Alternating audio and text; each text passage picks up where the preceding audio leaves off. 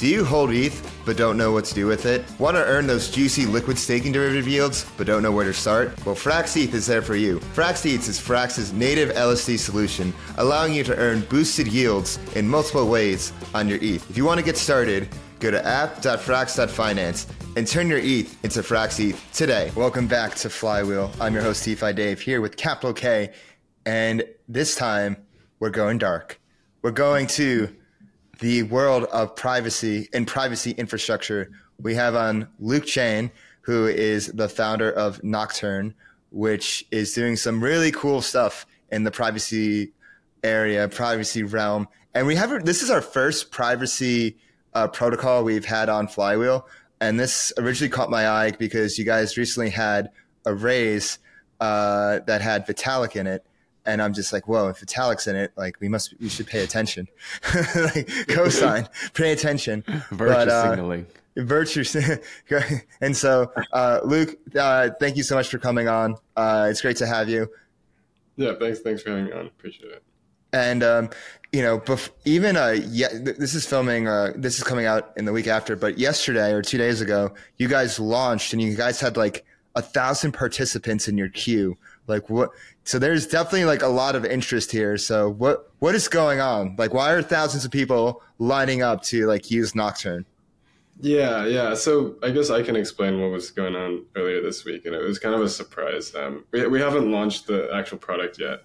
Uh, this was mm-hmm. just um, essentially when you write zk circuits, like you need to do this trusted setup ceremony to like make sure no one can like uh, tamper with this or like you know break it and uh, it, it, you know involves basically just like running this thing that contributes some randomness and like everyone kind of goes around and does it. And um, yeah we we had opened up the instructions for this on discord you know we're just like okay. We had like 30 people that we kind of just ran it through internally. It was working fine. We put it on our discord and like woke up the next morning there's like over a thousand people in this queue. It's like the wait time is you know it's literally days.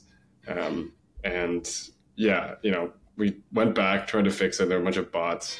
Uh, there was still over a thousand after we removed all the bots, and then, I mean, yeah, there's like four thousand people in there. I, I, don't think most of them are going to finish, but um, yeah, that, that's basically what happened. It, you know, this isn't for the product; it's just for you know the trusted setup ceremony.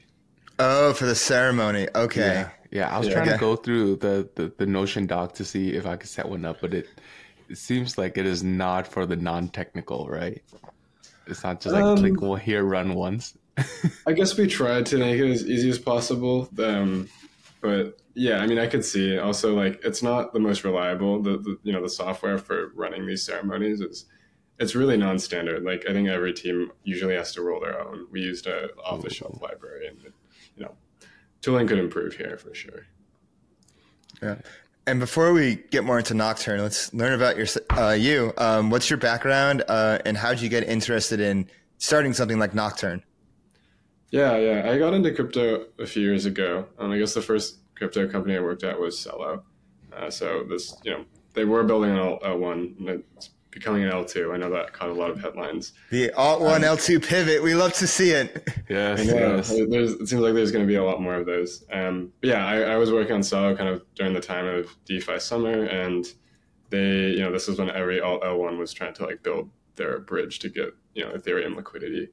Uh, mm-hmm. I was on the kind of the team of three uh, that was building this bridge. Uh, we launched it. Um, and then, you know, the team internally at Celo grew, and we, we spun this out into the company Nomad, uh, so the, the cross chain bridge protocol. So I, I, worked on that for about a year and a half, uh, mostly leading like the off chain engineering there. And then, mm-hmm. you know, after the hack, uh, decided to, you know, to move on to other stuff. And that's kind of when Nocturne started about a year ago. Weren't you at Monad, or was that someone else? Oh, uh, Nomad. Sorry, the name. Nomad. Nomad. Nomad. Oh, Nomad. Oh, Nomad. Okay. It's interesting. Uh, we actually worked with Frax um, for a little bit, I think, on Moonbeam. So. Oh yeah. yeah. Yeah. I remember. Okay. Yeah. Okay. And then you started Nocturne. Um, has privacy been something that always interested you? Uh, because it definitely is a very tall order. Uh, in ter- I think like the some of the hardest things in crypto. I mean, you got sta- running a stablecoin uh, correctly and competently, and you have somebody, and then there's like privacy, which is like a whole nother thing. You know. Yeah. So like, yeah. what where did that interest in privacy come from? Yeah, I mean, I suppose stablecoins and privacy in some way, you know, they're like two halves of like building, you know, quote unquote, like sovereign internet money. Um, mm, I, think I like that. I was not, I was not always interested in privacy, but I, I knew I wanted to like work on, uh, you know, infrastructure. I, I, had a you know fair bit of fun working on the you know Nomad, the bridge, and mm-hmm. um, privacy just seemed like the the highest leverage area in, in the sense that not not enough. I felt like not enough people were working on it, and like in terms of the way it could move the needle long term. Um, you know, it, it, really seemed like something I wanted to work on uh, as far as like the impact for general adoption of crypto. Um, so, so, that, that was saw, my part. Yeah, and then yeah, my co-founder Sebastian had like a very heavy zk background. He um, he used to co- contribute to uh, Plonky2 and uh, help them build their proof system. This is the one that was used by Polygon uh, Zero, um, so for the zk EVM. And oh, wow. yeah, it was, it was, kind of a mix of that. You know, he liked zk, and we, we were both just trying to work on something that was, you know, would help adoption. So yeah, that's how we landed on on Nocturne. Okay. Got it. Well, you saw, you guys saw the opportunity, the stars aligned, you met your co-founder and are like, all right, let's do this. Um, and so for the viewers at home who are not familiar, what is Nocturne and how do you, in your own words, how is it a zero to one moment in bringing privacy ubiqu- ubiquitously on chain? Yeah, yeah. I would say the, the easiest way to think about Nocturne is uh, it's essentially a private account layer that sits on top of like existing L1s or L2s. It's essentially a smart contract, which um, inside of it has many you know internal uh, accounts, uh, and these these accounts can be essentially spent from privately. So like when you when you go to authorize you know usage of your account, this is all done in a manner which does not reveal any address or kind of uh, you know revealing info of that sort. So um, the sorry, the second part of the question was was what again? As um, and how is it a zero to one moment to bringing privacy on chain, like to make yeah, it ubiquitous? Yeah. yeah. I think there's there's been like a couple ways people have tried uh, to do on chain privacy in the past, um, and I think that a lot of those examples kind of motivated how we got to like the design for Nocturne. Essentially, like you had uh, mixers, which were just sort of like straight up, you know, put one ETH in, take exactly that one ETH out. Um, and you know, the UX is pretty clunky. It's um, you know, you guys have used these before, I'm sure. So yeah, we didn't we, we don't think that's kind of like the long term way to go.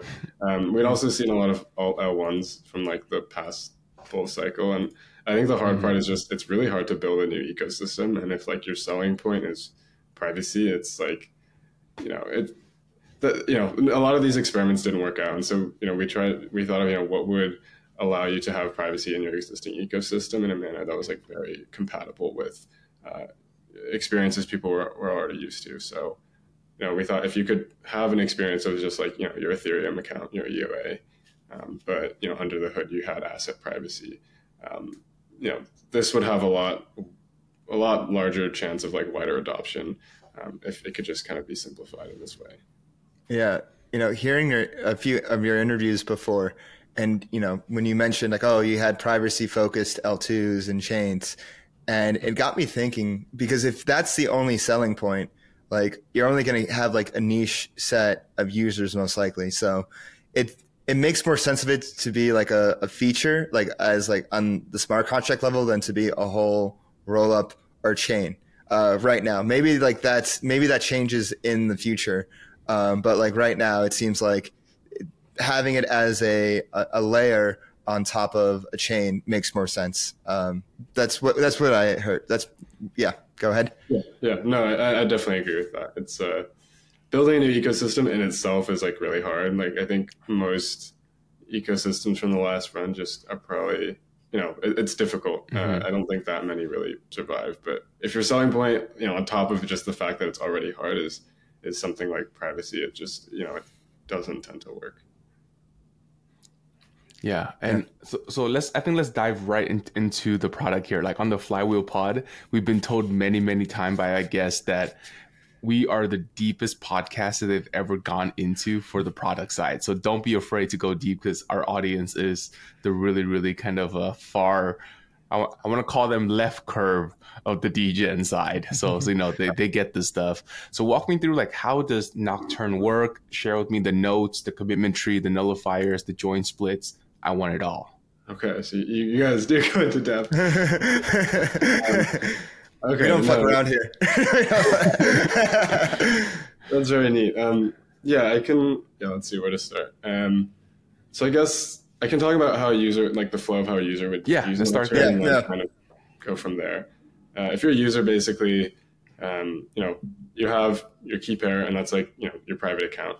And what you want to do is either you know deposit funds into the private account from your you know normal public wallet, or you know receive payments to your private account. And from there, essentially, you can spend your funds by proving in zero knowledge that you own certain funds, which are now depositor in the protocol um, and then pair that proof that you own certain assets with um, you know an action or set of actions. So like you know a swap on a dex or just like transferring it to a new wallet uh, something of that sort. And so basically what happens is um, you know you give the proof to the contracts it'll verify that it checks out you own these assets uh, and then i'll take up those assets perform the call on your behalf and then refund it um, back to you to another uh, random looking address which you own uh, in nocturne. So it all kind of like happens within the well, the contracts kind of perform all this stuff for you. Um, that's kind of the high level. Um, trying to think of like where it sounds like you guys like actually want to dive fairly deep into it. Um, so yeah, wh- where would be like kind of the next point that Wait, I have a I have a question. So with the way Nocturne set up with the smart contracts, and you're interacting with the smart contract with like your EOA, address. So are all the funds like in one contract and you sending like the, the ZK proof saying like, Hey, like these, this is the amount of funds I own. And then it just like reads as like, okay, it confirms. And then it gives you, uh, the assets. I, do that make sense? Yeah. So it's just yeah. like, oh, it's like a giant pool of assets and you have to like prove of like what part of the pool you own. That's what I'm trying exactly. to say. Yeah. Okay. Got it. Yeah. So I, I, guess it could be helpful to explain all of the different pieces of like, for example, the deposit manager, the teller, and then the handler. Obviously, we could talk about the deposit screener as well, because I'm sure everyone's gonna rave on you about being privacy, but then you have a screener. So why don't we just start there, you know, and then let, yeah. let people rave and address that first. Definitely, I think yeah, the the deposit process is kind of a separate thing. Maybe we can talk about that after, but at least for the core mm-hmm. protocol. Um, like conceptually what Nocturne is is you know, uh, a shielded pool uh, combined with a stealth address scheme. Um, and there's there's some resemblance of also like an AA wallet, um, just given that like you, you have to be able to pay for gas without submitting from your own wallet. But um, I can break that down. Essentially, like you know, shielded pool is was this concept that was invented by Zcash. Um, they and, and it's now kind of like the uh, it's kind of proliferated into every type of privacy protocol. Like they kind of laid the foundation. Like even you know Aztec and Aleo, um, what they're building with private state is like a generalization of this shielded pool concept. Uh, really, what it is is like you have. Um, it's essentially a data structure where you can, um, you know, update old records by only appending. Uh, I think the the way that you would kind of think about this is normally in a normal database, you know, you have your user record, let's just say, uh, you know, Dave, and you want to like, you know, delete it or, you know, update some, some entry like the, you know, your birthday or something. And normally you just go in and, and change it. But basically in a shielded pool, the way it works is you append a new entry to like this append only data structure and that implicitly like destroys the old entry. And so what you can do is essentially uh, update your state without actually revealing that you're touching the old state. Um, and this is kind of like the concept that has, this is what allows shielded pools to be possible. You know, you have um, basically, you know, this Merkle tree of assets um, or notes, quote unquote. So it's an, it's an asset. Um, it has an owner and an amount. And, you know, when I prove that I own some assets in this Merkle tree, like, you know, I prove it's in the tree, I prove I have the, uh, you know, the key that corresponds to the owner field. Uh, and then essentially what I do is, you know, append a new entry to the tree, which implicitly, uh, or well, I, there's this thing called a nullifier, and basically, it what it does is you you append it uh, to your, I guess, to the shielded pool, and then that implicitly destroys the old note, and then creates a new one for whatever state is left over. Um, does that yep. part kind of make sense? I think this part is usually the hardest to explain, just given like. It's, so this is how like, shielded pools and stealth addresses work, right? Yeah. So uh, that's the shielded pool part. Um, okay. Yeah. Can, I, I guess could you run it wait, one wait, more time for me? Wait, and actually, um, can you uh, explain it like I'm five? Explain in this. See, that was the complicated way. Let's explain it in like in the as simple as possible. It doesn't it doesn't have to be like exactly like I'm five, but like if you were to explain it in like a way for maybe like people that aren't deep into it to understand, like put it in your own words in that way. Yeah. Um, yeah. Basically, I guess a shielded pool is, um, well, damn, this, this is hard. I mean, the explain it like I'm five. Yeah. I think I can try again. Maybe if I d- explain the deposit process and how that ties into this. Basically, when yeah. you deposit some new funds, let's just say I deposited one ETH. Yeah, one step at a time. Deposit one ETH. Yep. Uh, to my, I'll just call it a stealth address. We can talk about that later, but it's an mm-hmm. address that I have control of within Nocturne. Um, that basically what it does is those funds go into Nocturne, uh, and inside of this Merkle tree, you create uh, this commitment or note that says, you know, one ETH belongs to this stealth address. So that just sits there. Um, and like, you know, there's nothing private about that part.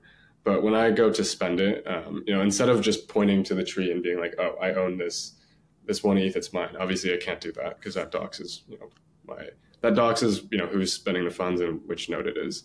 Uh, I have to basically generate a zero knowledge proof that says, hey, like, look, this this note for one ETH and this stealth address exists in the tree, and um, you know, I have to basically create a signature that says I own the like I have the key that corresponds to the address which uh, owns this one ETH.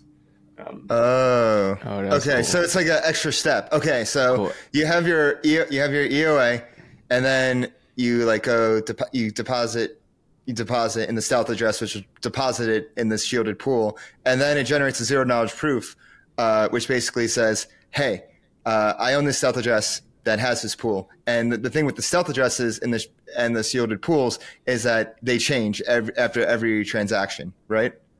Correct. Yeah. Basically, yeah. I mean, I can. I'm getting it. I'm getting it. yeah. No, no. I think that it's it's only getting closer. Um, yeah. Basically, uh, yeah. I, you you're the one who has to like generate the proof.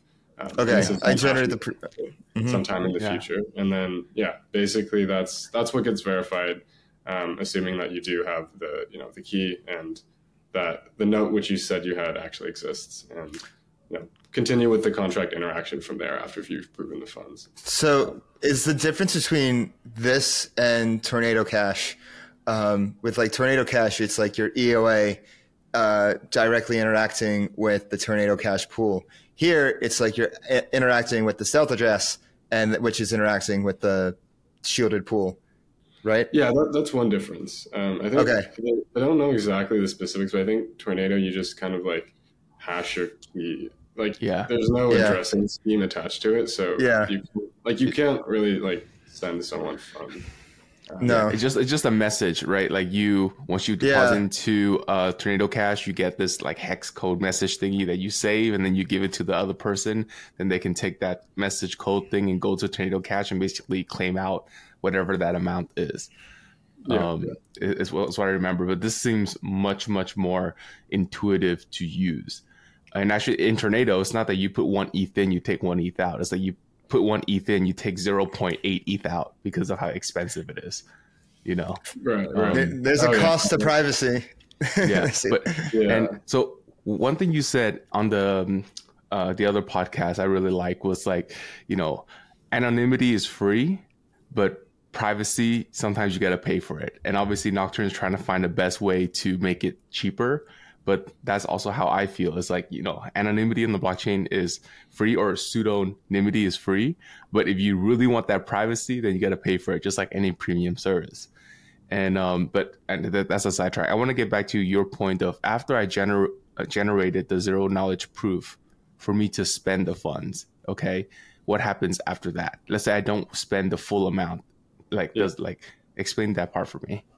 Yeah, so this this gets into the the basically explaining what a join split is. Um, a join split is like it's basically the type of proof that you're generating, and really it says you know, um, going back to the the like one ETH deposit example, uh, like essentially, I want to. You have some input amount, so the one ETH note. Uh, you have some amount that you want to spend. Let's just say I want to swap 0.5 or 0.4 ETH, uh, you know, for Dai, uh, and then you have an output. You know what's remaining, which is you know the other 0.6 ETH. And so the join split proof, uh, this proof that we've been talking about, basically, you know, it, it does the thing that we said. It proves you own assets. It proves that you know that node is in the tree, um, and then it you know it specifies you know I want to use for ETH for some public operation, so the swap, and I you know I want to uh, create a new note, this new state, which you know is whatever is remaining from that, and that also belongs to me. It just like gets reassigned to my address. Um, so yeah, essentially, so that part makes sense, right? Um, essentially, the 0.4 ETH after that, you know, you've proven you own some funds, uh, you've you know created an output note for what you're not spending.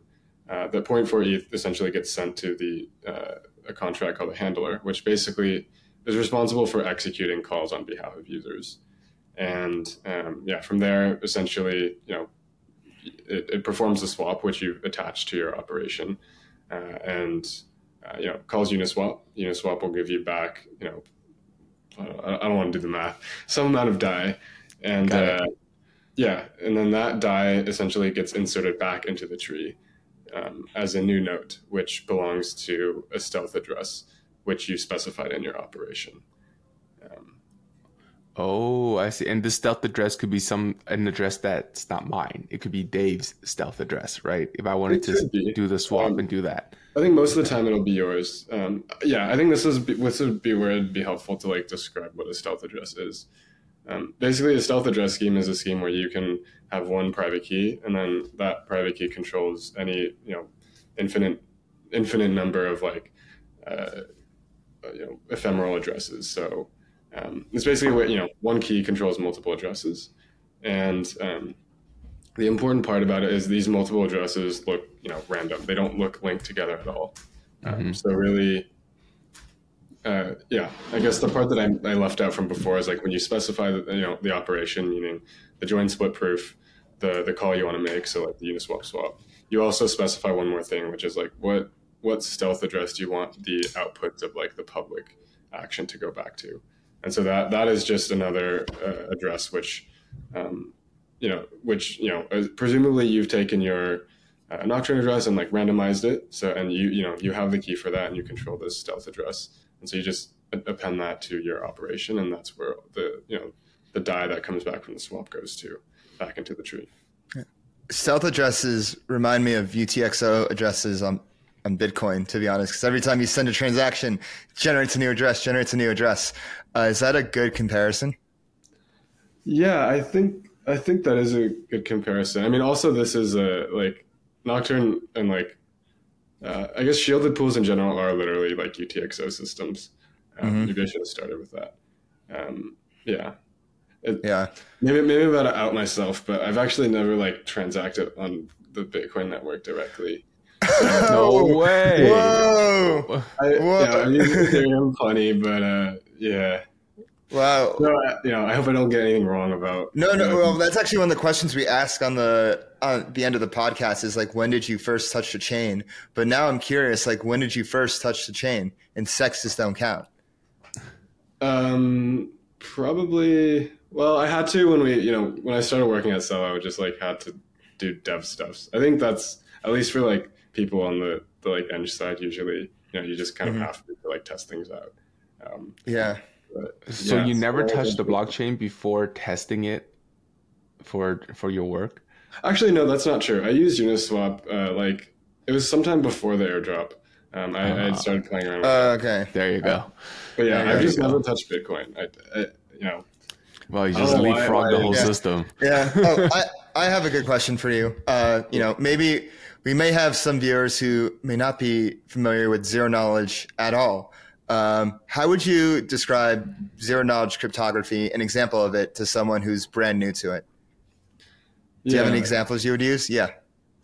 Oh, like like the the Where's Waldo thing, like yeah, yeah, that's yeah. my favorite. Yeah, example. let's do it. Let's do it.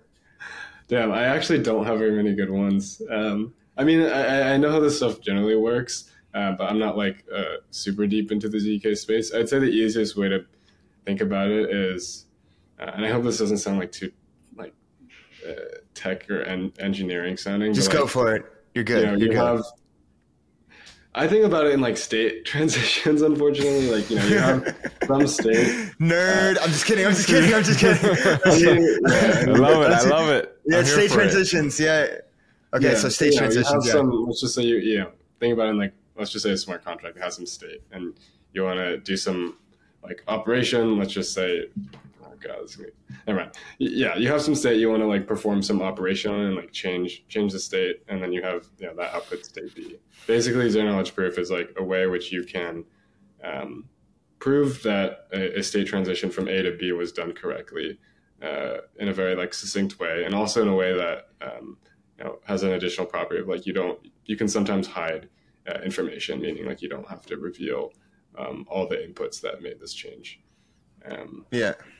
Yeah. So instead, let's instead of saying tra- state transitions, let's say we can show that two plus two equals four. We can show that we got the answer without showing the two plus two part. Yeah, yeah, that, that's like yeah, that'd be a good example.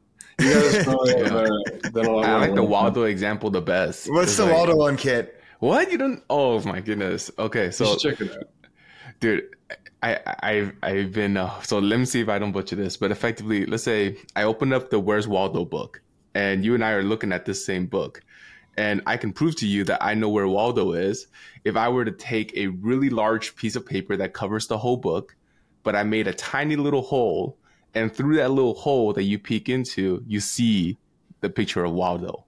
So I've shown to you that I know where Waldo is because obviously you saw it yourself, but I never revealed exactly where Waldo is on the map or in in the book. Yeah. I think it's a good explanation, other than the fact that like it's some it kind of like leaves out. It's more focused on like the privacy part, which actually most of zk has like not been used for thus far. Uh, oh wait, wait, wait! Most of zk has not been used for privacy. Okay, so, so what, what has it been used for then? What, what has it been used for? Oh, I was gonna say yeah, like scaling and um, like I guess the things we've seen so far is like you know zk rollups. There's been you know zk bridges.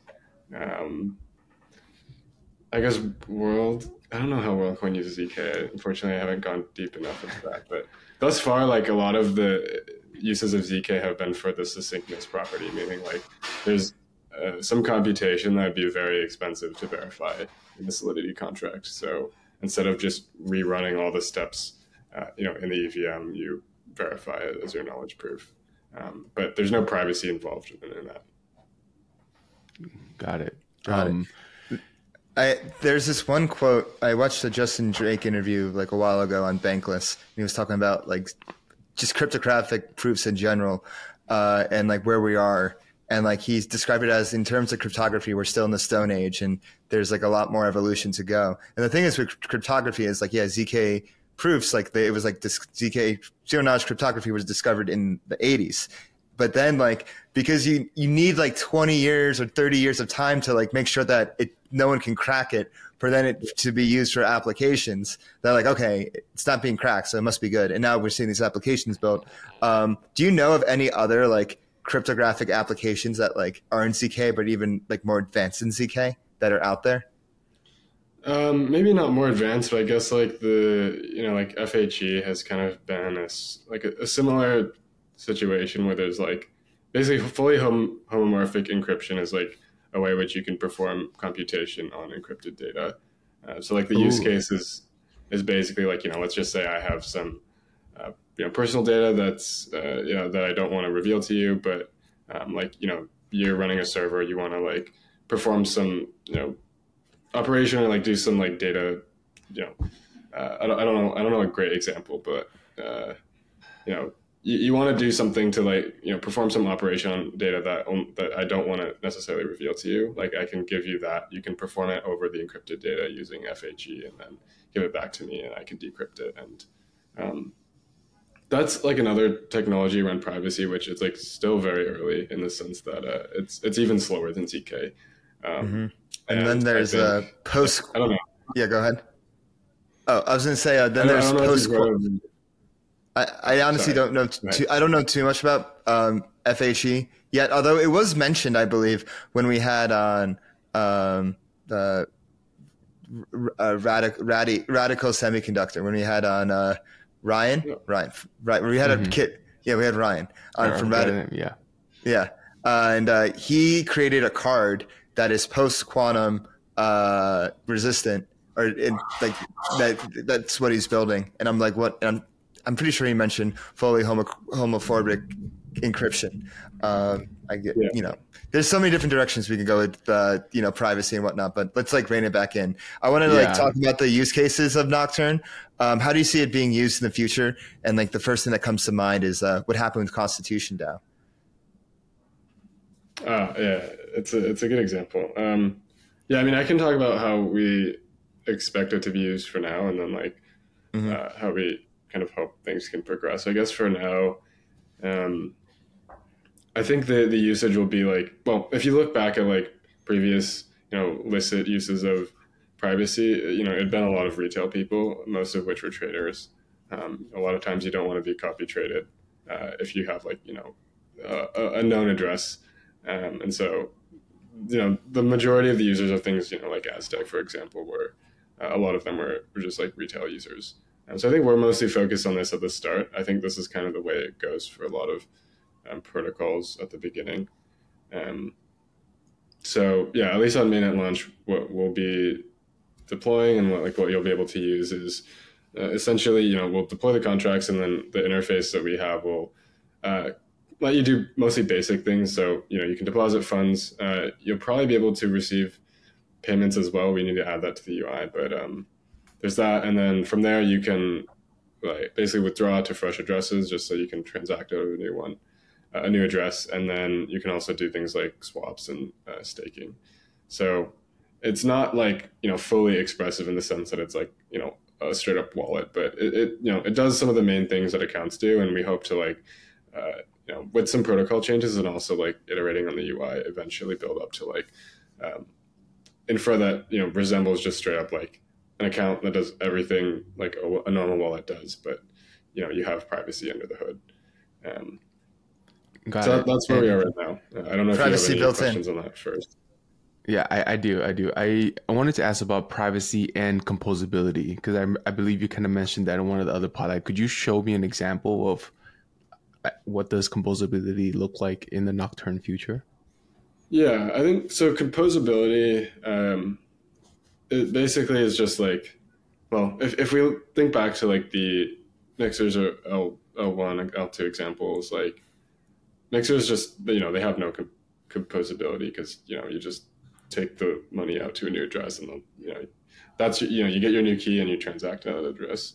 Um, L2s and L1s that have privacy built in are like the same. It's just like you know you can't use your existing ecosystem, which is the worst part. I think for when we say composability, or I think I've been using the term compatibility a bit more in the mm-hmm. sense that like what, you know, is it compatible with an Ethereum account like an EOA. Uh, it really just means like, can you interact with the same things that you would interact with uh, with your public wallet? Um, I don't know if that, that got it. Got it. Got it. Okay, so it's compatibility in the sense that you know after it goes into Nocturne, it could always come out and be used across all of DeFi again. It's not that it's it's kind of like locked in Nocturne's its own ecosystem that you got to use like a privacy DEX and a privacy lending protocol right. Yeah yeah exactly yeah. Basically like can you can you still i guess the easiest test is like can you know the things that you're used to doing with your uh, like metamask wallet or whatever wallet you use like can you still do that uh, within nocturne without having to like you know withdraw to a new address get your new key and like manage all these like burner wallet keys? Um, can you all like control this from the same account and still get a similar experience to like a public wallet Oh, okay. Because in my mind, I was thinking if I wanted to say stealth farm this new Prisma finance pool, and I don't want people to follow me, like, could I put in the ETH and then on the other end take out the ETH, but then I would need to create a new burner wallet in order to go farm that. But you're saying I don't need to do that. I could just take that ETH that's in Nocturne and go and farm it on Prisma right now.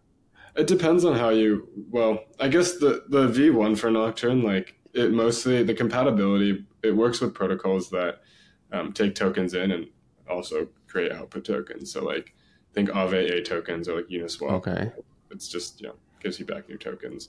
Um, it doesn't. Probably the thing with airdrops that doesn't work is like, uh, like if you were to airdrop farm another protocol, for example, you'd probably just withdraw to a you know burner wallet and use that because you you want this right now. Like one limitation we have is like all of the transactions are executed by the same contract. So the handler. Like, uh, yeah, exactly. So the handler. Let's just say there's like let's say there's a there's multiple like people trying to you know use this for airdrop farming and it's all coming out of the same address like how do you know like you know it'll give some airdrop reward to this contract but then you know it, whoever gets it is like the first to just take it all like it doesn't so it, it, doesn't quite work in this case but it, it's a, it's a limitation we're looking to like change or to fix in a future version of the protocol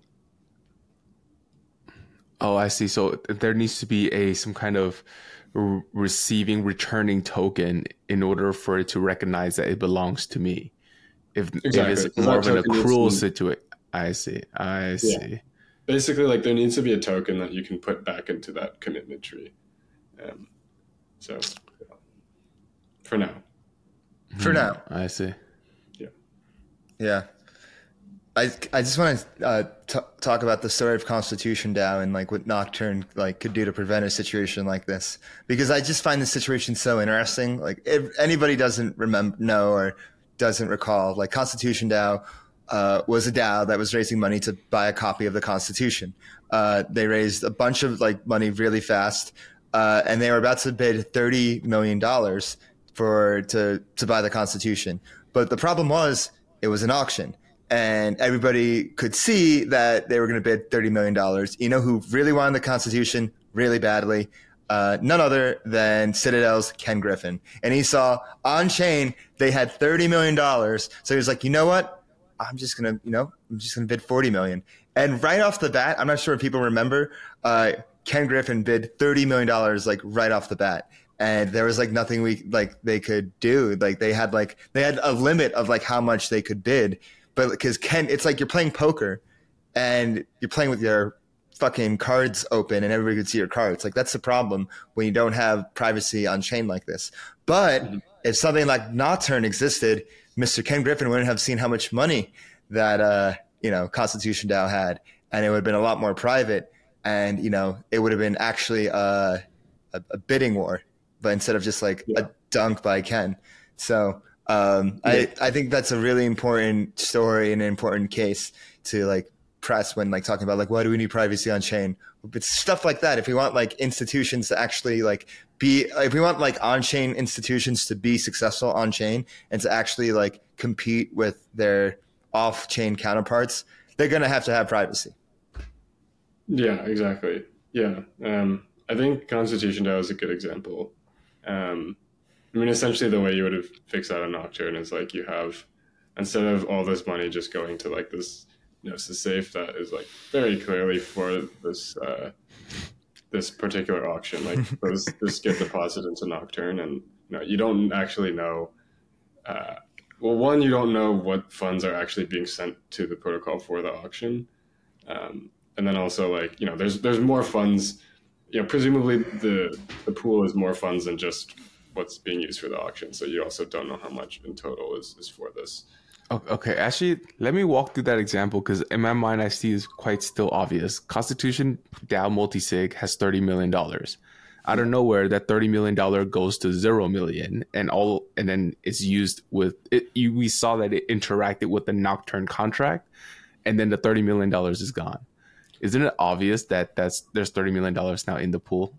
Oh, I see. I mean, uh, I guess the the right way to do it is like you know assume presumably you have this you know this safe gnosis safe and like over time all these people who are trying to like help the DAO buy this thing and was like sending money to this safe. And, you know that's how you end up with thirty million dollars there. And right. I was saying instead of sending it to the safe and like you know the safe accruing the funds, you just keep sending it into Nocturne to like one account which is administered by the uh, got it. Got it. The the DAO owns the stealth address that everybody is contributing towards. Right, exactly. Um, and so, or, or, rather, they own the like key for you know everyone is sending to these stealth addresses which belong to the like Constitution DAO admins, and so you. Oh, you know, so most of those stealth addresses, yeah, multiple of stealth addresses would be generated, and then people would be sending to them, and then you can't, you don't know like how much is in it because it's multiple stealth addresses. Exactly. Yeah. Yeah. Exactly. Um, all you would see is like, oh, like all these people are sending funds into Nocturne, like, but you don't really know why or for you know who it's going to. It's like, oh, what's going on here? It, it's private. We can't see what's going on.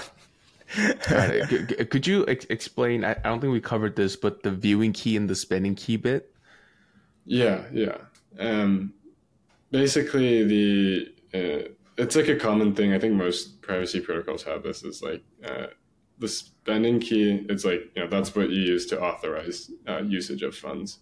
Um, I, I, think that's pretty self-explanatory. The viewing key is derived from the spending key, um, and it really it just it allows you to look at you know all the notes that have been created uh, within you know Nocturne over time, and like essentially like trial decrypt them. And you know if if it turns out that you decrypt it and it's like oh this this is mine, like you know the decryption worked, then uh, you know that's how you know which uh, notes belong to you essentially.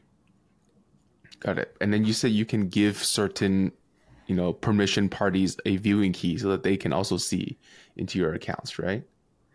Yeah, yeah. I mean, I suppose in um, yeah, if if you you know, I guess in the Constitution DAO example, if you wanted everyone who participated to have a viewing key, because you know mm-hmm. they want to be a part and like see what's going on, you could you could do that. Um, and so like only the members of of the DAO or only the people participating can actually see. Oh, like all of this money is going to the same address, and this is all going to the Constitution DAO admins. Got it. But then if I'm Ken Griffin, I can donate to Constitution DAO and say like, oh, how much money do, do they have here?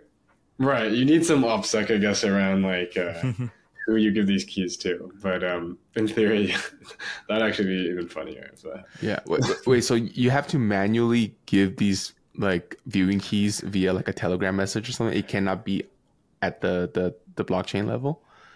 No, like the, so the viewing keys are like sensitive information that you don't want to share. Um, like, I guess an example of like viewing key is uh, like a good example is um, let's just say like you know someone needs to like audit my like financials or whatever, and like they need to like be able to see the you know the transactions I did with my public wallet, but also my private one. Like you could give that person like your viewing key, but like only them because you know you don't want someone else to see your transaction history, and then they could kind of trace it through and be like, okay, here's what this person did. Yeah.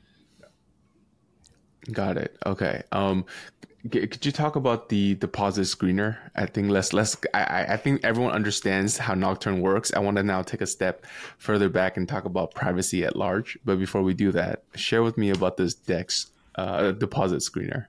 Yeah, yeah, yeah. So this is this is like the I guess the um, cover like the the thing in the closet that like I think people don't talk about, or you know, the scary part, which is like the compliance Ooh. aspect. Mm-hmm. Um, I okay. think if I had to preface this, like compliance is honestly, I think the hardest part about building in the privacy space. It's like the tech part is it's interesting and like there's certainly some challenges there, um, but usually, at least from what we've seen, it's not like the limiter. The limiter is actually like, or, or what filters people out is the compliance part. So. Um, if you look at our docs, you, you know, there's kind of a, a plan mm-hmm. outlined there. Essentially, the V1 of the protocol that we're releasing, um, you can basically think about it. It's like semi-permissioned. Like once you deposit funds, you can, you know, spend them as you want. There's nothing stopping you there. But like the step to deposit new funds into the protocol is currently permissioned. Um, essentially, you deposit into this uh, like kind of this deposit manager contract, and then it kind of waits there and like uh, basically we run an off-chain actor that um, uses some data analytics um, to kind of uh, assess the risk of different addresses, and then from there, like you know, different you know deposits will be either accepted or rejected in the protocol. And I think the large majority of deposits are from safe addresses. Like we've we've kind of like done the work of uh, you know checking historical uses of the other privacy protocols, and like uh, for the most part, most deposits are not illicit, but um, yeah, this is kind of like the starting plan uh, is like permissioned. Um, I want to preface though, like the, uh, and I think a lot of people miss this, or at least they, um, you know, I think FUD is like kind of a common thing that happens around this kind of stuff. Mm-hmm. Um, the goal is not to stay permissioned. I think if you read in our docs, like the the paragraph below kind of the V1 yep. plans. Like our long term plan is to try and make this uh, as permissionless as possible. Yeah, that's um, what I was thinking. Like it, it has to be. Yeah, you know, th- this is something that should eventually kind of be neutral infrastructure, and, and like, nor do we really want to like be running a centralized process forever. It's not. It's it's certainly not something that we're interested in, in doing. It's just you know you accrue liability over time for that kind of thing, and so um, we've explored a lot of options. I think the main one that actually allows you to you know reach the permissionless state is uh, the scheme called proof of innocence. I'm not sure if you guys have heard of it. No, no. Could you explain that to us? Yeah, yeah. Essentially, um, so proof of innocence was a scheme that was uh, there was a paper about it written, uh, co-authored by Vitalik, uh, Ameen Soleimani. Uh, oh, I know this. Yeah, yeah, yeah. But, but explain it. We got a lot of excitement as well. So, um, yeah, I don't know. Uh, well, yeah, I guess I can I can explain it as well, just for context. Mm-hmm. Essentially, um, what it is is like think about uh, think about Nocturne, except uh, when you when you go to spend your funds, you know you send your operation with the zkp and what you want to do. You send that to a relayer, um, and the relayer will take that and like pay the gas for you because you don't want to use your own wallet. That would be doxing yourself. Um, but instead, basically, what proof of innocence adds is that you can also like what you do is you include a proof that you're not you're within a subset of like safe uh, deposit notes or like safe yeah safe notes um, and so uh, essentially it, it, allows you to like kind of prove that you're not part of like say a, a list of you know sanctioned wallets that have somehow made it into the protocol um, and so basically the relayer or bundler will like check your proof and make sure that you're like the subset that you're proving against is like valid. Uh, you're not part of like uh, you know a group of addresses that is is malicious, and then we'll relay your transaction if um, you know if that proof checks out.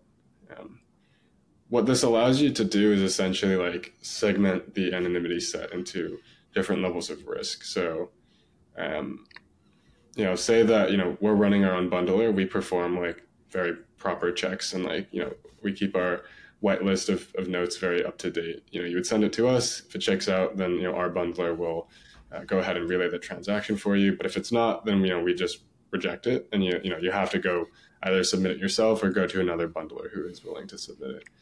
Um, Agency and it. privacy. Got That's it. what I call so, it. So, yeah. so is it possible for someone to effectively once Nocturne is like fork Nocturne and remove the dex, uh, the the um, I keep calling it dex screener, but the deposit screener part, so that anybody can just use it, any address? I mean, in, in theory, yeah. I think you know there's some operational component as well to like some of the off-chain stuff. It's not necessarily super straightforward, um, but yeah, I mean, you could do that. Uh, you know, if someone's willing to do that, you know, kudos for taking on that amount of risk. I think it's it's quite. Um, you know, you, you're either crazy or you yeah. have like a lot of balls to do that, but um, yeah, yeah. I, I mean, that's obviously a question that everybody would ask. Is like, if you were, you know, if the U.S. government rains down on, you know, Nocturne like they did with Tornado, what would that look like? You know, don't scare them. They, they haven't even mean, launched yet. No, no, no. I mean, I I mean, a lot of this. I'm sure he's. I'm sure he's been thinking about this. Yeah, so of course. Yeah. Yeah. Uh, real quick, let me just turn on my lights because I realize it's. Yeah, yeah, yeah, yeah, yeah. Well, I'm Go ahead. Just, yeah he's getting a little scared. That's why I got to turn the light. I get it, man. Me too.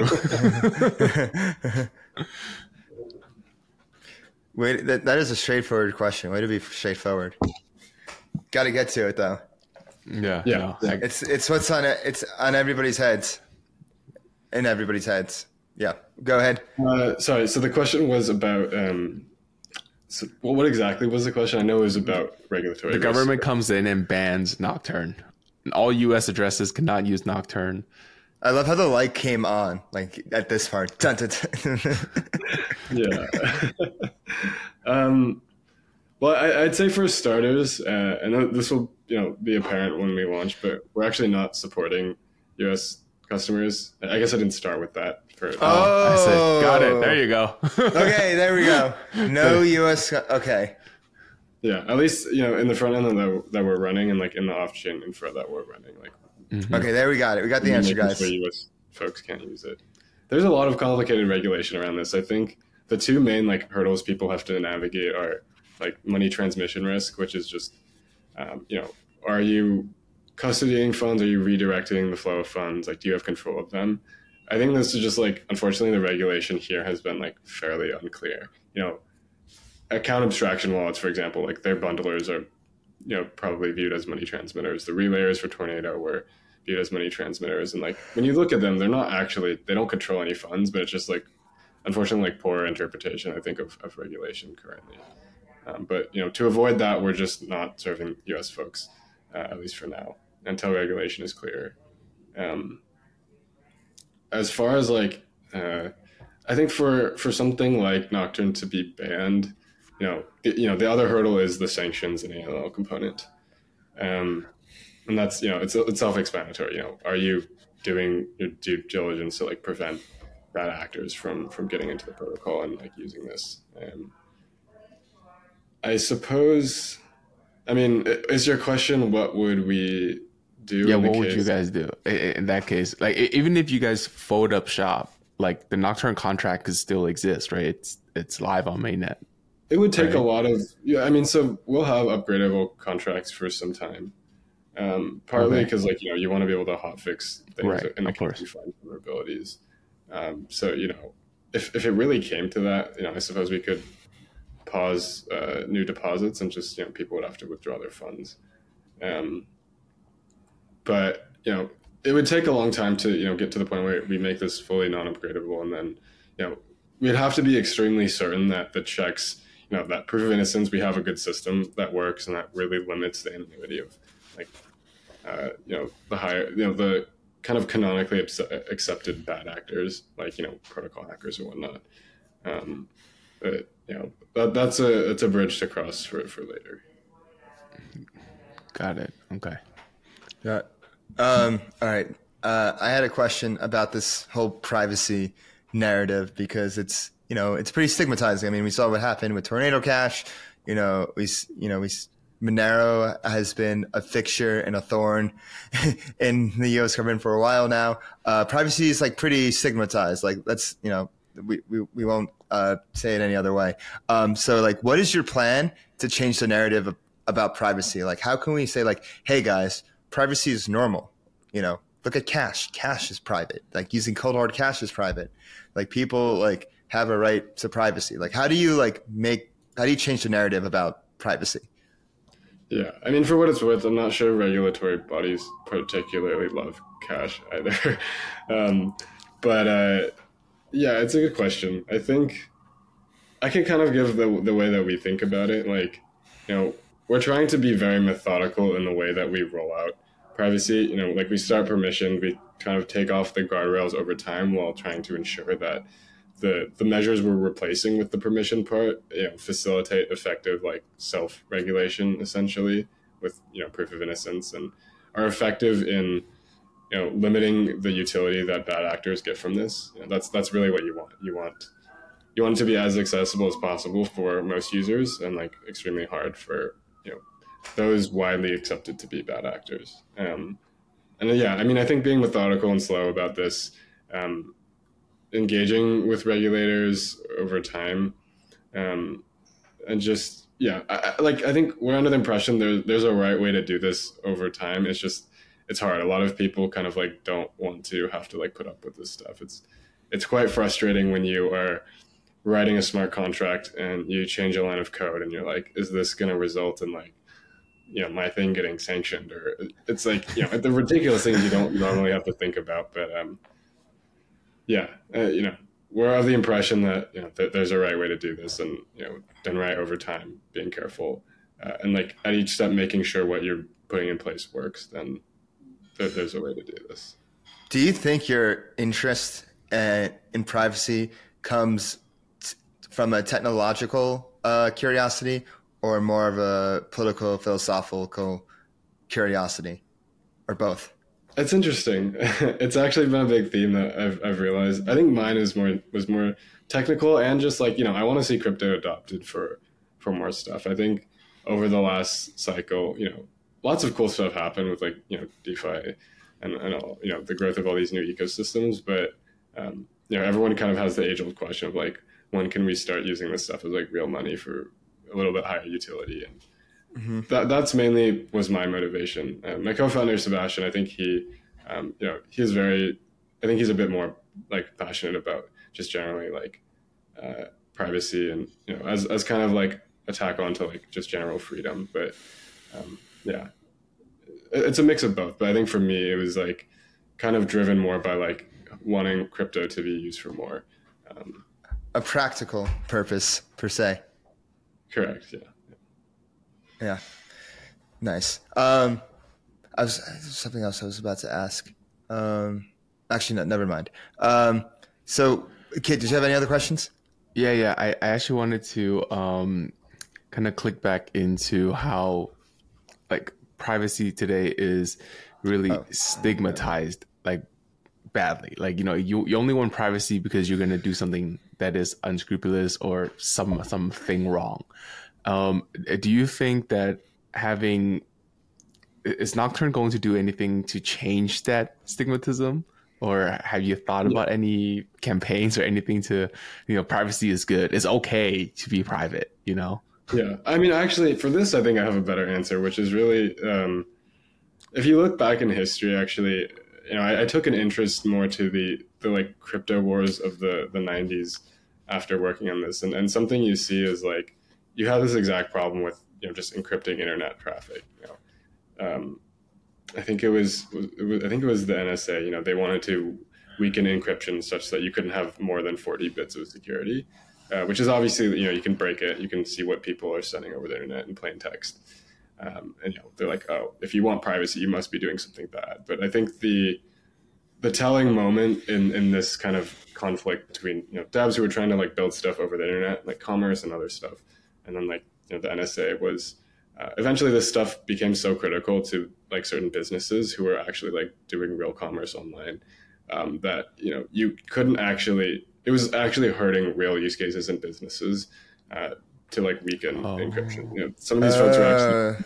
consumers were getting hacked um, so I, I don't know particularly what that moment would be for crypto um, but you know i think it's kind of like a two-step thing where like you you know, obviously privacy, the, the people who exist in crypto today are quite diehard about certain, you know, ideological mm-hmm. things, but, you know, that's the starting point. But, you know, you always want to like bring in more players who are kind of increasing the, the quote unquote legitimacy of crypto. And I think it's good for the space as a whole. Um, I think that will definitely change this stigmatism a lot. Um, and, you know, can only hope that a moment like what happened in the 90s, you know, happens here again, again as well. Yeah.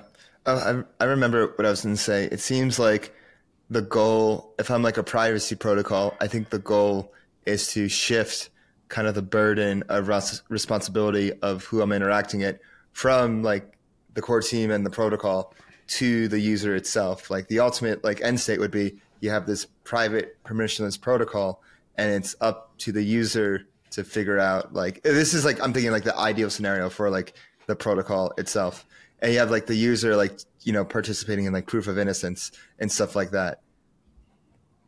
Yeah, so it's like bring our wallet. You, yeah, I think you got it spot on. Either it's either it's the user or it's like the interfaces.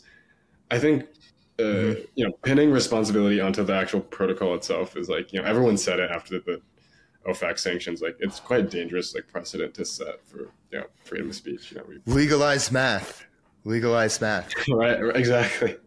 yeah. So, um, yeah, I think the goal, you know, over time is, you know, you know, once we can make this protocol more permissionless, uh, take off a lot of the guardrails, but still have effective like self-regulation, is to shift the burden away from, you know, shift the liability away from the protocol itself, more towards like say the interfaces, you know, the wallets, the the front ends, etc., or uh, directly to the users themselves.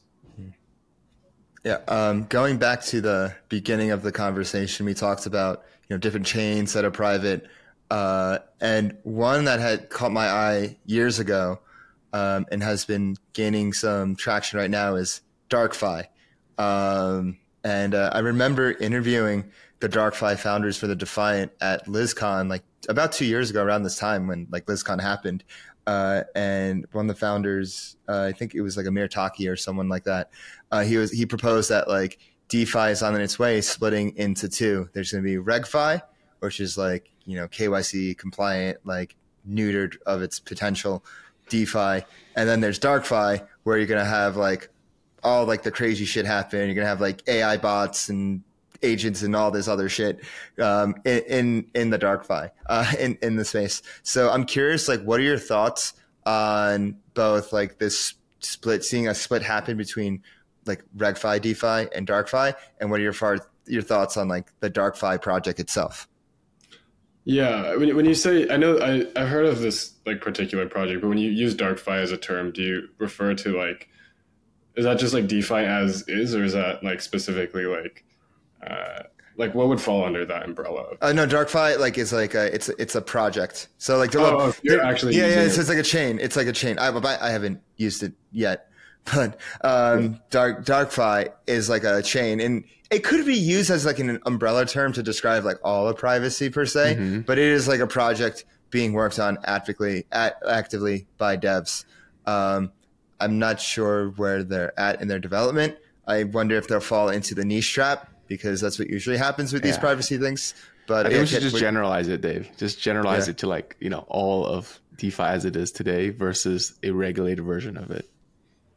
Yeah, I I don't uh, I don't honestly know. I know I know there have been more projects around like you know KYC pools or KYC tokens. There's also like real world assets, which you uh, some of which you can't actually hold unless you have KYC. Uh, I think like Ondo, I believe, is an example of that. Um, I don't know honestly. Like I, I could see a split. I, I if there's enough liquidity for both to exist, then I, I, guess, I suppose it's fine. Um, you know, the worst case would just be like, you know, one takes liquidity from another, and there's like not actually enough to like for both to really work out well. Um, but yeah, I'm curious if you have thoughts here too. Like, I, I, haven't thought about this particular issue too much. Um, it's an interesting observation. Um, it's like there there's definitely a lot of it depends on the regulatory pressure and whatnot and i think like the more regulatory pressure there is the more like things will be pushed to the dark and will probably make it more resilient over time. Like i'm sure like DarkFi will be a thing but i think it comes down to like the one, number one thing comes down to is you're right it comes down, down to liquidity because if there's not enough liquidity then like forget it.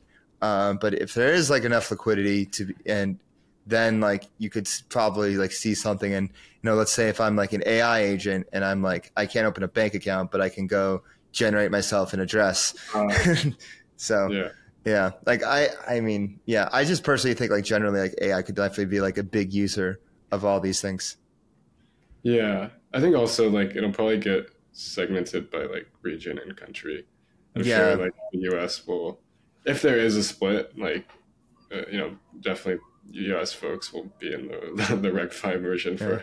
for better yeah. for worse. Um, yeah. Oh, and I was going to ask, um, how how'd you meet Vitalik, and you know what made him interested in putting his name uh, as like a investor advisor to Nocturne? Yeah, so we met Vitalik at Zuzalu. Um, actually, Zuzalu. Nicole's son, who who helped or, who organized the event, like she. Shout out Nicole, we love you. I know, yeah. I'm definitely grateful for for that um, opportunity to, to go there. But yeah, we met him there. We like chatted with him, I guess, uh, just like over coffee for a while, kind of just honestly just brainstorming like cool technical. Oh, was that like the breakfast, the vegan breakfast thing in the morning? Probably the one that was open like every every morning. Yeah, yeah, the one, yeah, that one. the the only place to eat there. Um, yeah, only place yeah, reasonably so, priced to eat. Exactly, because it was free. It's free. That's true. Um, so we that's I guess that was like where we met him. Um, and yeah, I mean, I think generally, if I had to guess, like Vitalik has a couple like core areas of interest, and all of them are kind of very much aligned with like the long term success of Ethereum. It seems like currently those are uh, you know privacy scaling and um, account abstraction, or generally just like UX. But I guess AA is like the first thing people think of. Um, and like I think historically, if you look at the the projects that he's tried to support, um, they're along these lines, just because that's kind of like where he ideologically aligns. Um, yeah, as to like why he invested, you know, I think he just invests in things he really wants to see out there in Ethereum. Um, mm-hmm. And you know, we had a fun time chatting with him and like, sh- you know, shooting around interesting like concepts that might be relevant to Nocturne. So, yeah. Did he contribute a lot of ideas and advice to your development? He has. He's definitely helped like guide a lot of the product decisions. Um, yeah, like around compliance, for example, like he's he's definitely helped us kind of think about like different ways the product could go. Um, he also, you know, I think by proxy, like just talking to a lot of projects, you accumulate a lot of like interesting ideas, which might not immediately seem relevant, but then you know an idea pops up in your head, mm. and you oh, like you could check this out; it might be relevant. And, um, yeah, the benefit of you know being able to kind of work with a breadth of projects. Got it. And uh, so I, I, I got a question specifically about Nocturne is what does success look like to you? That's a good question. Uh, I'm curious. Does this get asked to every project? It's, I mean, I guess it's yeah. a good one. We don't hear that. Only the ones I like. uh, the other ones get asked, "What is failure?" what is it? yeah, I think success for us is. Um, I mean, I think it's probably a function of a couple things. Like, I guess the, the you know the vanity metrics of like volume and uh, TVL are like everyone kind of looks at those. I think those are definitely important, um, and it's like a good proxy for measuring like am I doing all right uh, in, in, certain cases. Um, I think for us, like having privacy just be more widely adopted than like like trying to break out of the like oh I only use this because I'm like really hardcore and like making it easy enough for like normal people to be able to uh, use it without having to like opt into like weird stuff or like change their habits. Uh, I think that that was really like kind of what motivated building this project at the beginning. Is like uh, originally what we wanted to do was like just build a full out smart contract wallet that was had built-in privacy. I mean, the protocol itself is not too far from that, but um, you know, there, there's a couple reasons why that's not currently possible in this version, but you know, will be soon. Um, you know, the idea was like, you know, you just have your normal wallet, you do your normal things, but you, know, you don't have to worry about your address being, you know, exposing your whole financial history. Um, I think that's Not one Yeah. Yeah. yeah go, go ahead. Oh yeah, I was just gonna say. I think the other component is like, uh, you know, it'd be great for more institutions to be able to enter the space. Uh, you know, obviously they're not they're not going to do anything meaningful on chain uh, unless they have uh, you know some kind of asset privacy. And I think the main thing is just you know moving around funds. Like if if it's just totally transparent, like there, there's really no reason to to do this over TradFi. So no way, Jose. Yeah. Nocturne making privacy ubiquitous. Ubiquitous. Yeah. Yeah, we'd love for yeah. that. Yeah. Um, that's a that's like a mouthful of a word to say ubiquitous. Nocturne making privacy ubiquitous. There we go. Yeah. uh, I got uh, one. Fi- yeah, I got one final question. Then we can go to the the lightning round. Um, okay. Yeah. So, uh, what is your roadmap looking like? And could we see users get, uh, you know, granted some responsibility uh, in the future? So, some responsibility, uh, meaning it's a token. oh, I see. Okay, that's, that's a nice diplomatic way of putting it. I, I like that. you should, honestly, I should start saying that more often. That, yeah, it, it's responsibility, you know, granted responsibility. yeah.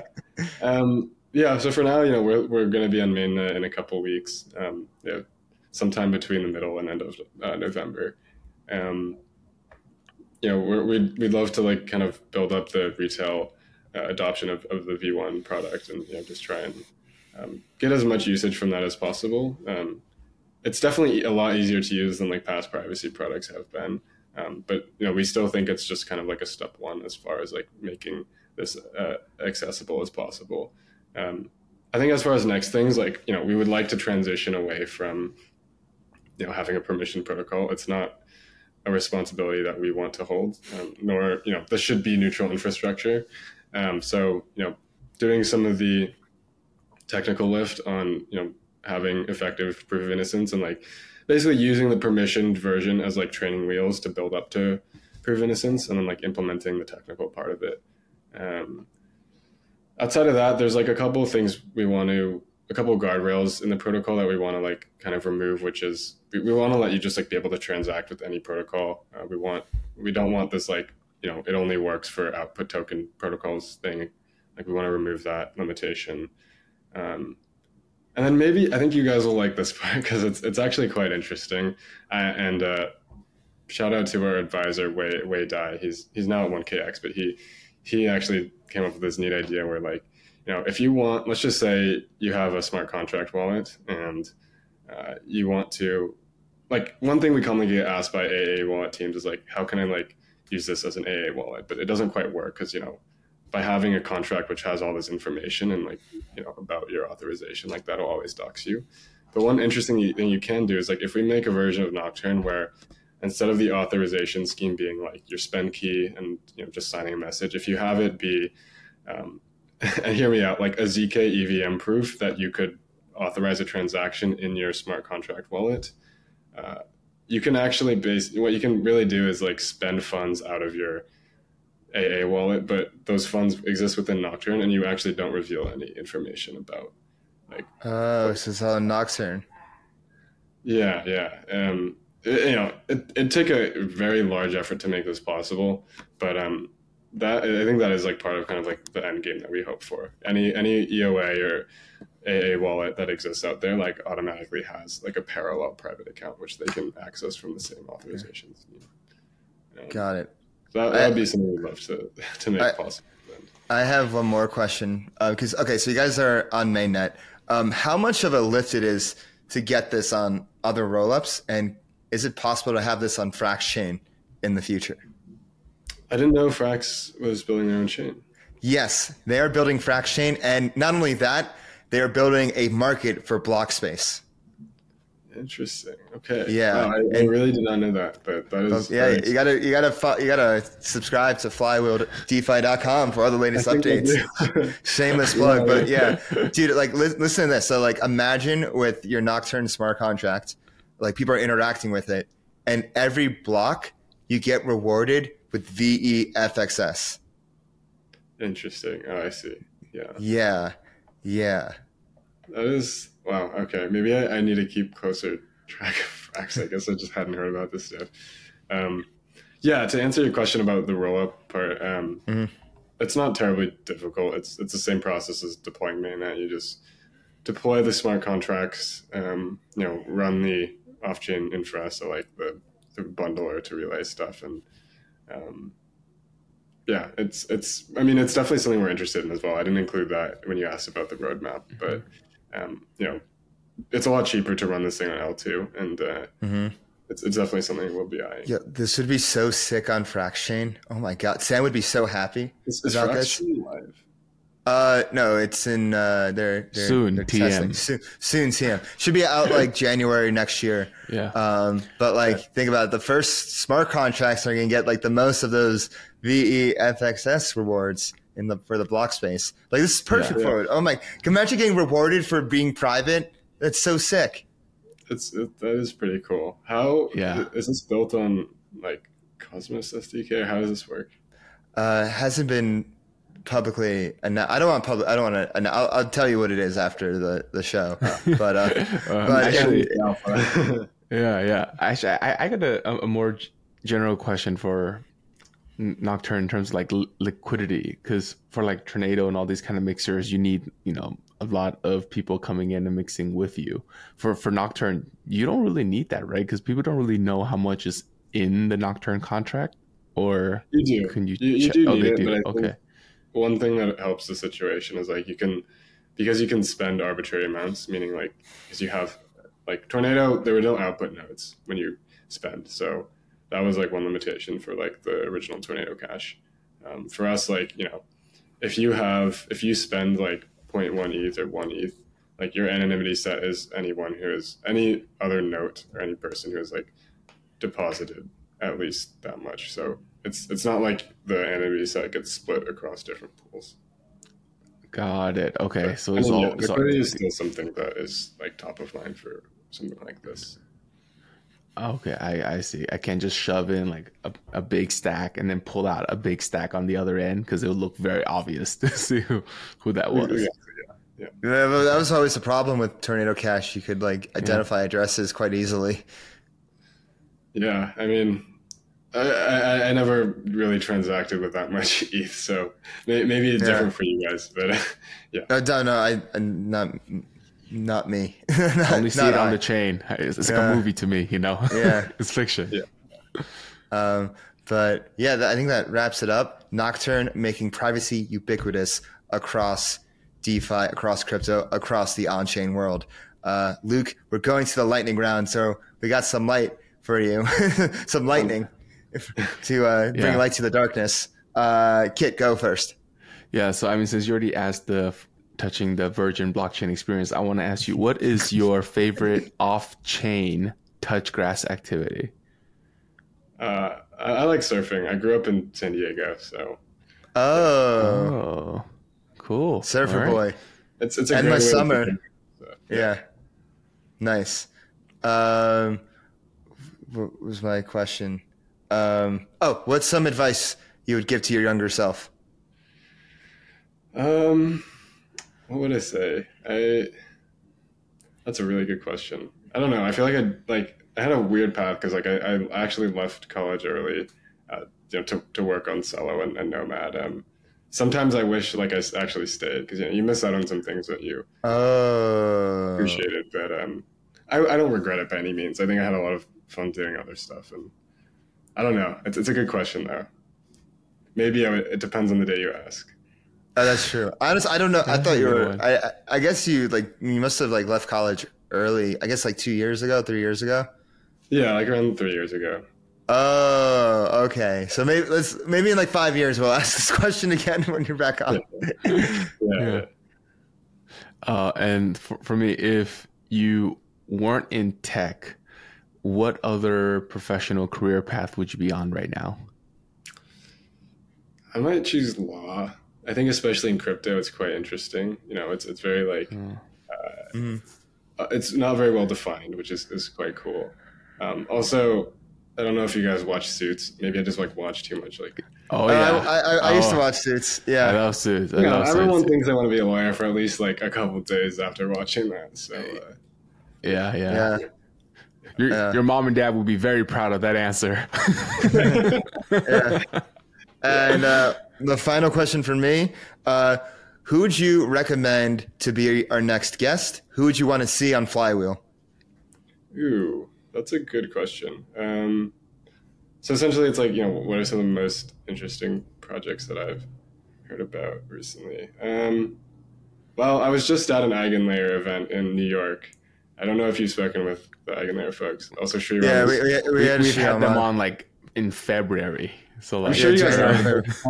yeah, we, we, were early. We were, we were yeah. early. The Eigenlayer wave. You saw that coming. Yeah. Um, who else? Who have I spoken with? Is Vitalik?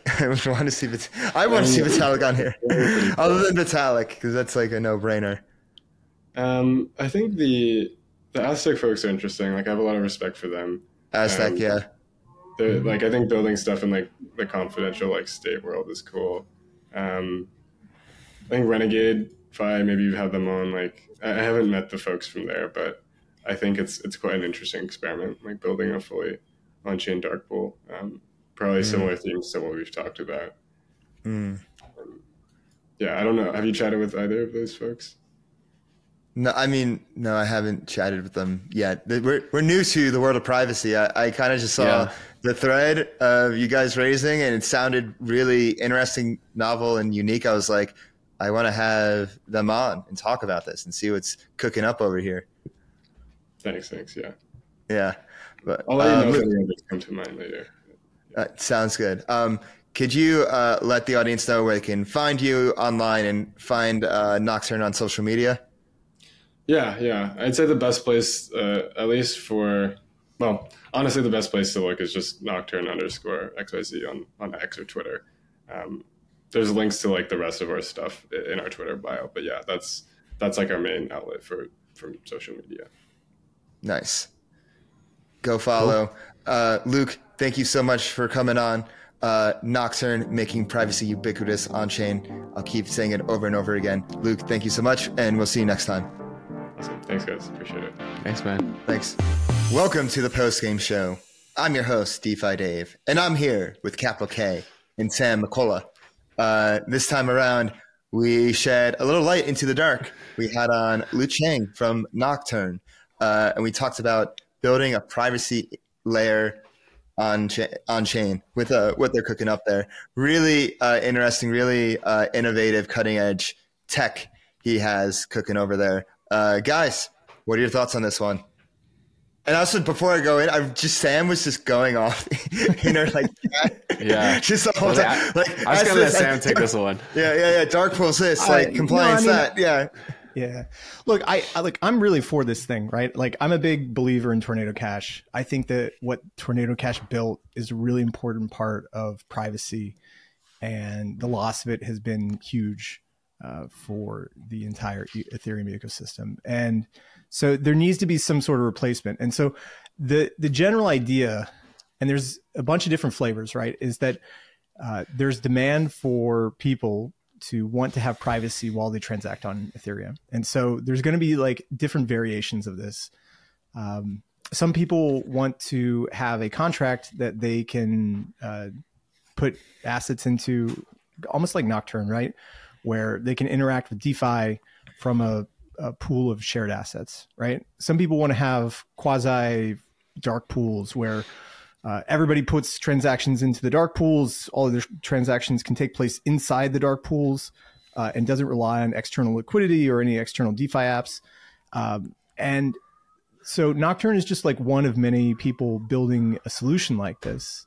Um, I think we can include in our show notes. There's a really great article that uh, a guy named Mohammed Yusuf, who uh, is a uh, I believe a venture intern at Delphi Digital did the other day, where he talked about like these these dark, just call them dark pools, right? Because that's what they are, and about all the different variations.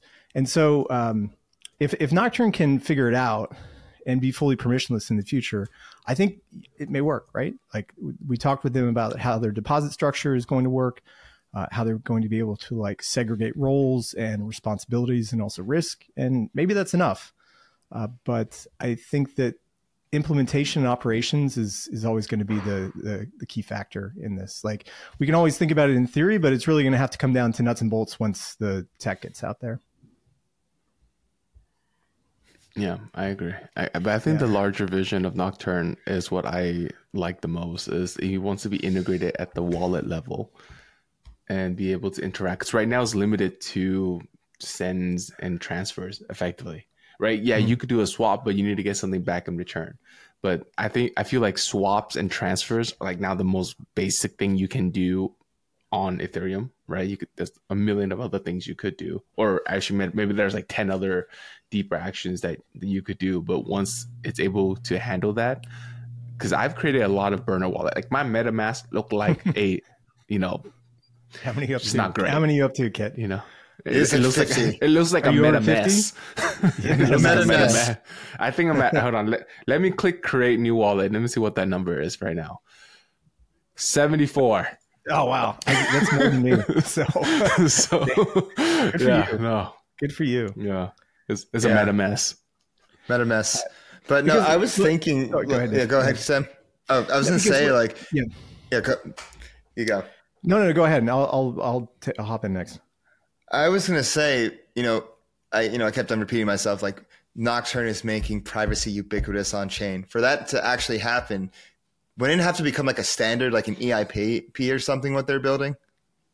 Mm, no, I, I just think that it needs to get enough uh, like volume running through it, TVL inside of it, uh, that you can grow the anonymity set. Because look, at the end of the day, the only thing matters is the anonymity set, and if if it's small and only 100 people use it it's probably very easy to track ins and yeah. outs uh, but True. if you have several tens of thousands of people putting capital into nocturne then the anonymity set grows incredibly large like what tornado cash has and it can achieve what it wants to which is to be able to uh, provide privacy.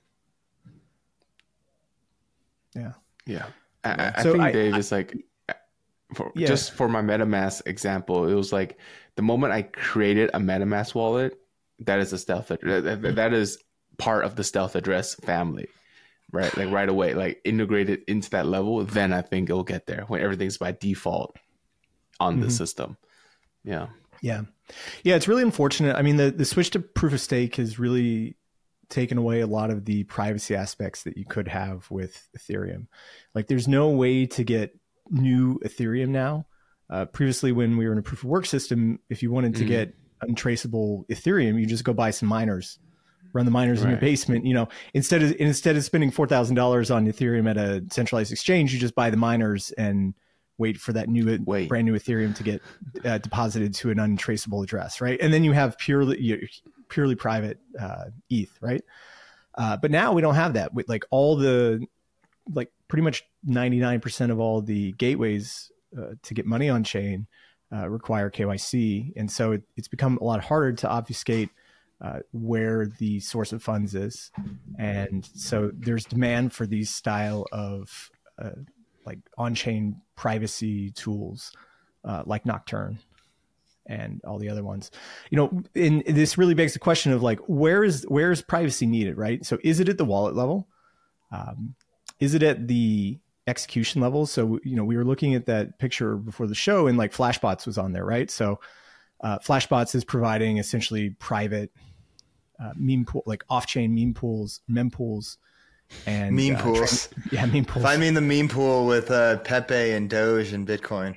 Yeah, like off chain meme a great pools, project name. Yeah, yeah. I mean, it's a great one, Suave. Um, like and transaction bundling, right? So is that enough, or do people want to be in these zk enabled uh, privacy pools where they have shared assets that create a a robust and rich uh, anonymity set? um, because they're they're really like taking on two different parts of privacy, right? Like one is privacy at the wallet level, another one is privacy at the uh, execution level, uh, so that you can not have the ill effects of MEV. Uh, and you know, there's other forms of privacy as well too. So it's it's not it's it's a nebulous thing that modular just, privacy. Exactly Modular. right. Yeah. Make privacy great. Yeah. So it's a full stack question. It's not it's not just like an address account abstraction question. Like just be just by having privacy at the at the wallet level doesn't mean that you're going to have privacy anywhere else. Yeah. So I, it's a big subject. I mean, the, the question of middleware always is a issue. Um, you know, if if if they can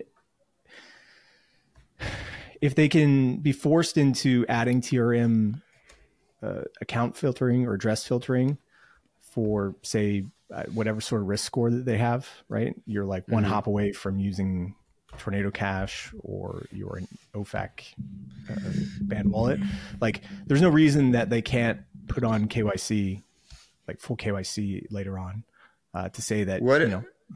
Yeah what, what if like somebody with like a i think somebody did this with like a tornado like affected wallet.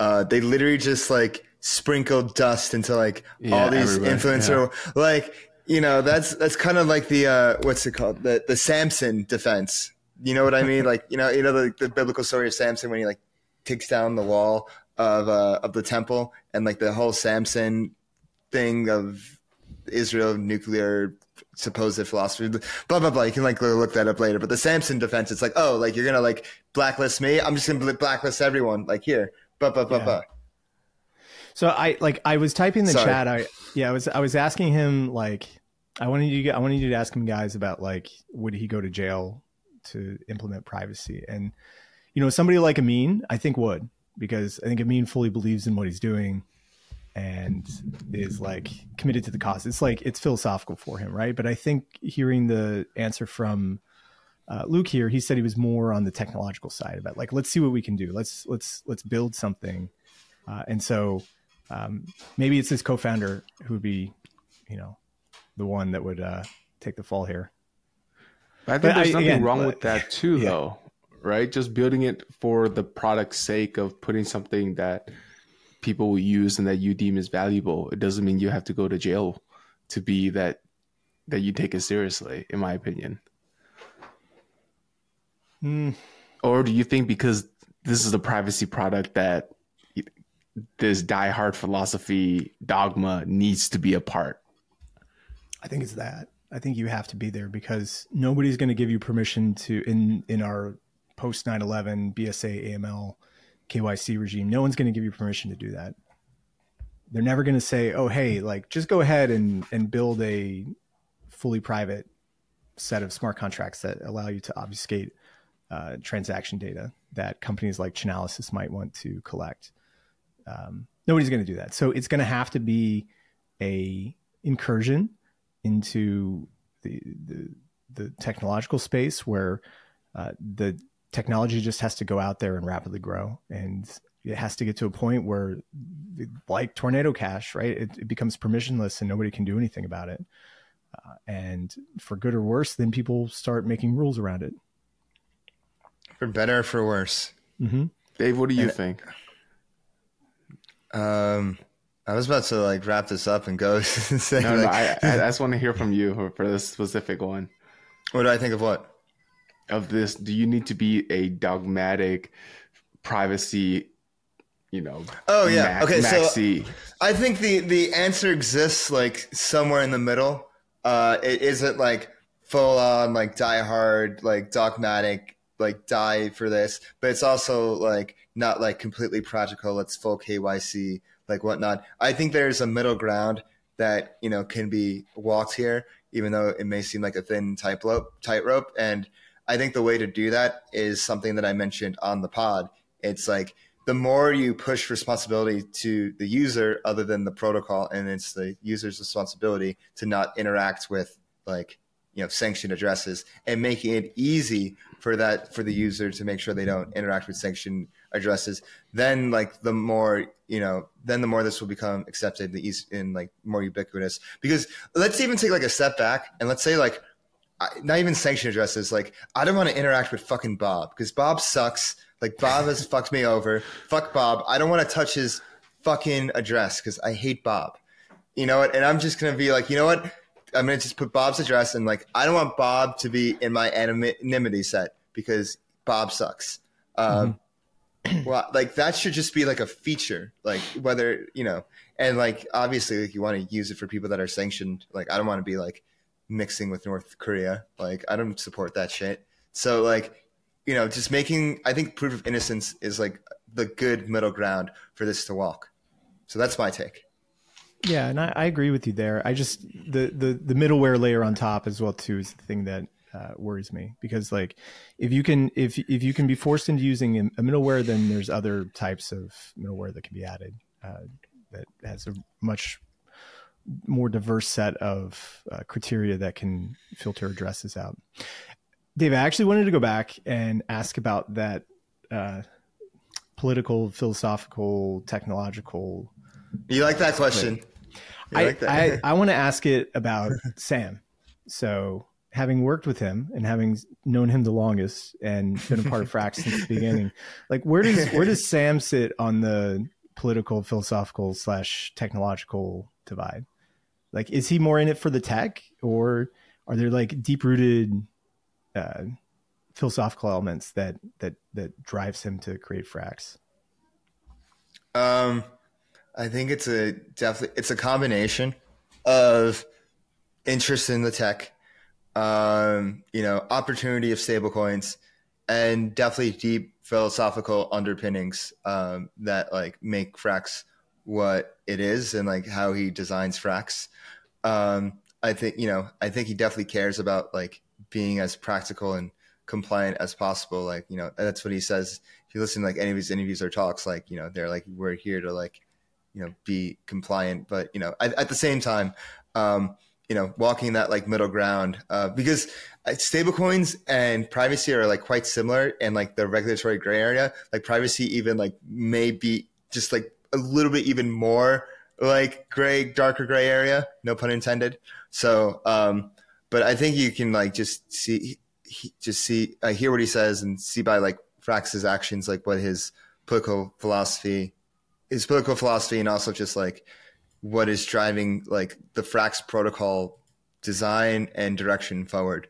Um, I'm actually writing an article about this, like the actual philosophical underpinnings of Frax, um, and are like and like what it has in, inspired its design. So, stablecoin maximalism takes credence to Plato's realm of forms from uh, the Repu- from Plato's Republic. It's literally like there's this ideal form that exists in this other realm of what a stablecoin should look like, and he's bringing it to this material realm on chain. Um, and then there's the, uh, you know, I was just with him last week.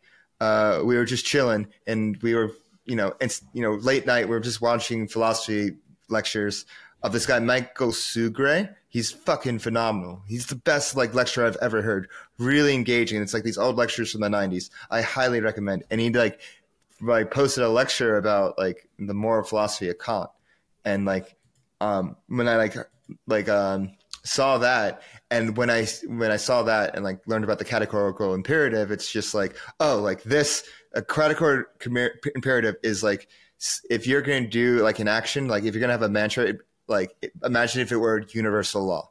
Um and so for example like i i would say recently with uh you know the bigger the protocol gets the safer it should get like a protocol has like a more responsibility to become safer as it grows to become bigger um, so like if it gets bigger, then it, becomes sa- it should become safer.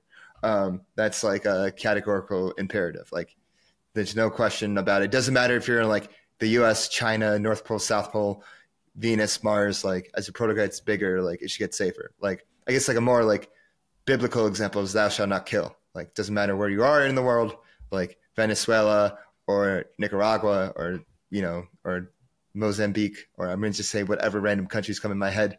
Um, that like that is like wrong wherever you go. Thou shalt not kill. Um, so like, and, and like you and like it.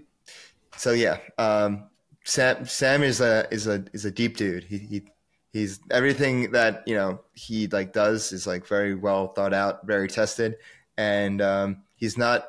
It takes a lot for him to change his mind, but he does adapt and evolve when necessary. Yeah. I think it's a really good answer.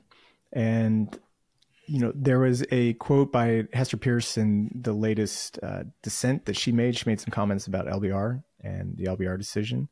And she essentially said that that blockchain technology and everything that we're building here is technology that enables dissent. And so, you know, these privacy protocols firmly fall into that category of what dissent is. Um, and yeah, you know, it it it skirts it skirts the edge of what is acceptable. But I think that you know, if you build it right, it can be done, and it can be very successful. Amen. And it's that. necessary we'll too. Be, yeah, it's necessary, and we'll be there every step of the way, tracking this stuff. No pun intended. And so, if you want to, you know, follow along with us, make sure you go and subscribe. Hit that bell button for all the latest updates. Leave us a comment. Let us know what you think give us a like. Make sure you follow us on all of our socials at Flywheel DeFi on Twitter, Telegram, and TikTok. Uh, make sure you make sure you join our friend tech for exclusive show notes. Uh, make sure you subscribe to flywheeldefi.com for all our latest updates. And make sure you follow me on Twitter at DeFiDave22. Follow me at 0x kapital underscore K. And I'm at traders underscore insight. And we will see you next week. Peace. Peace. Okay.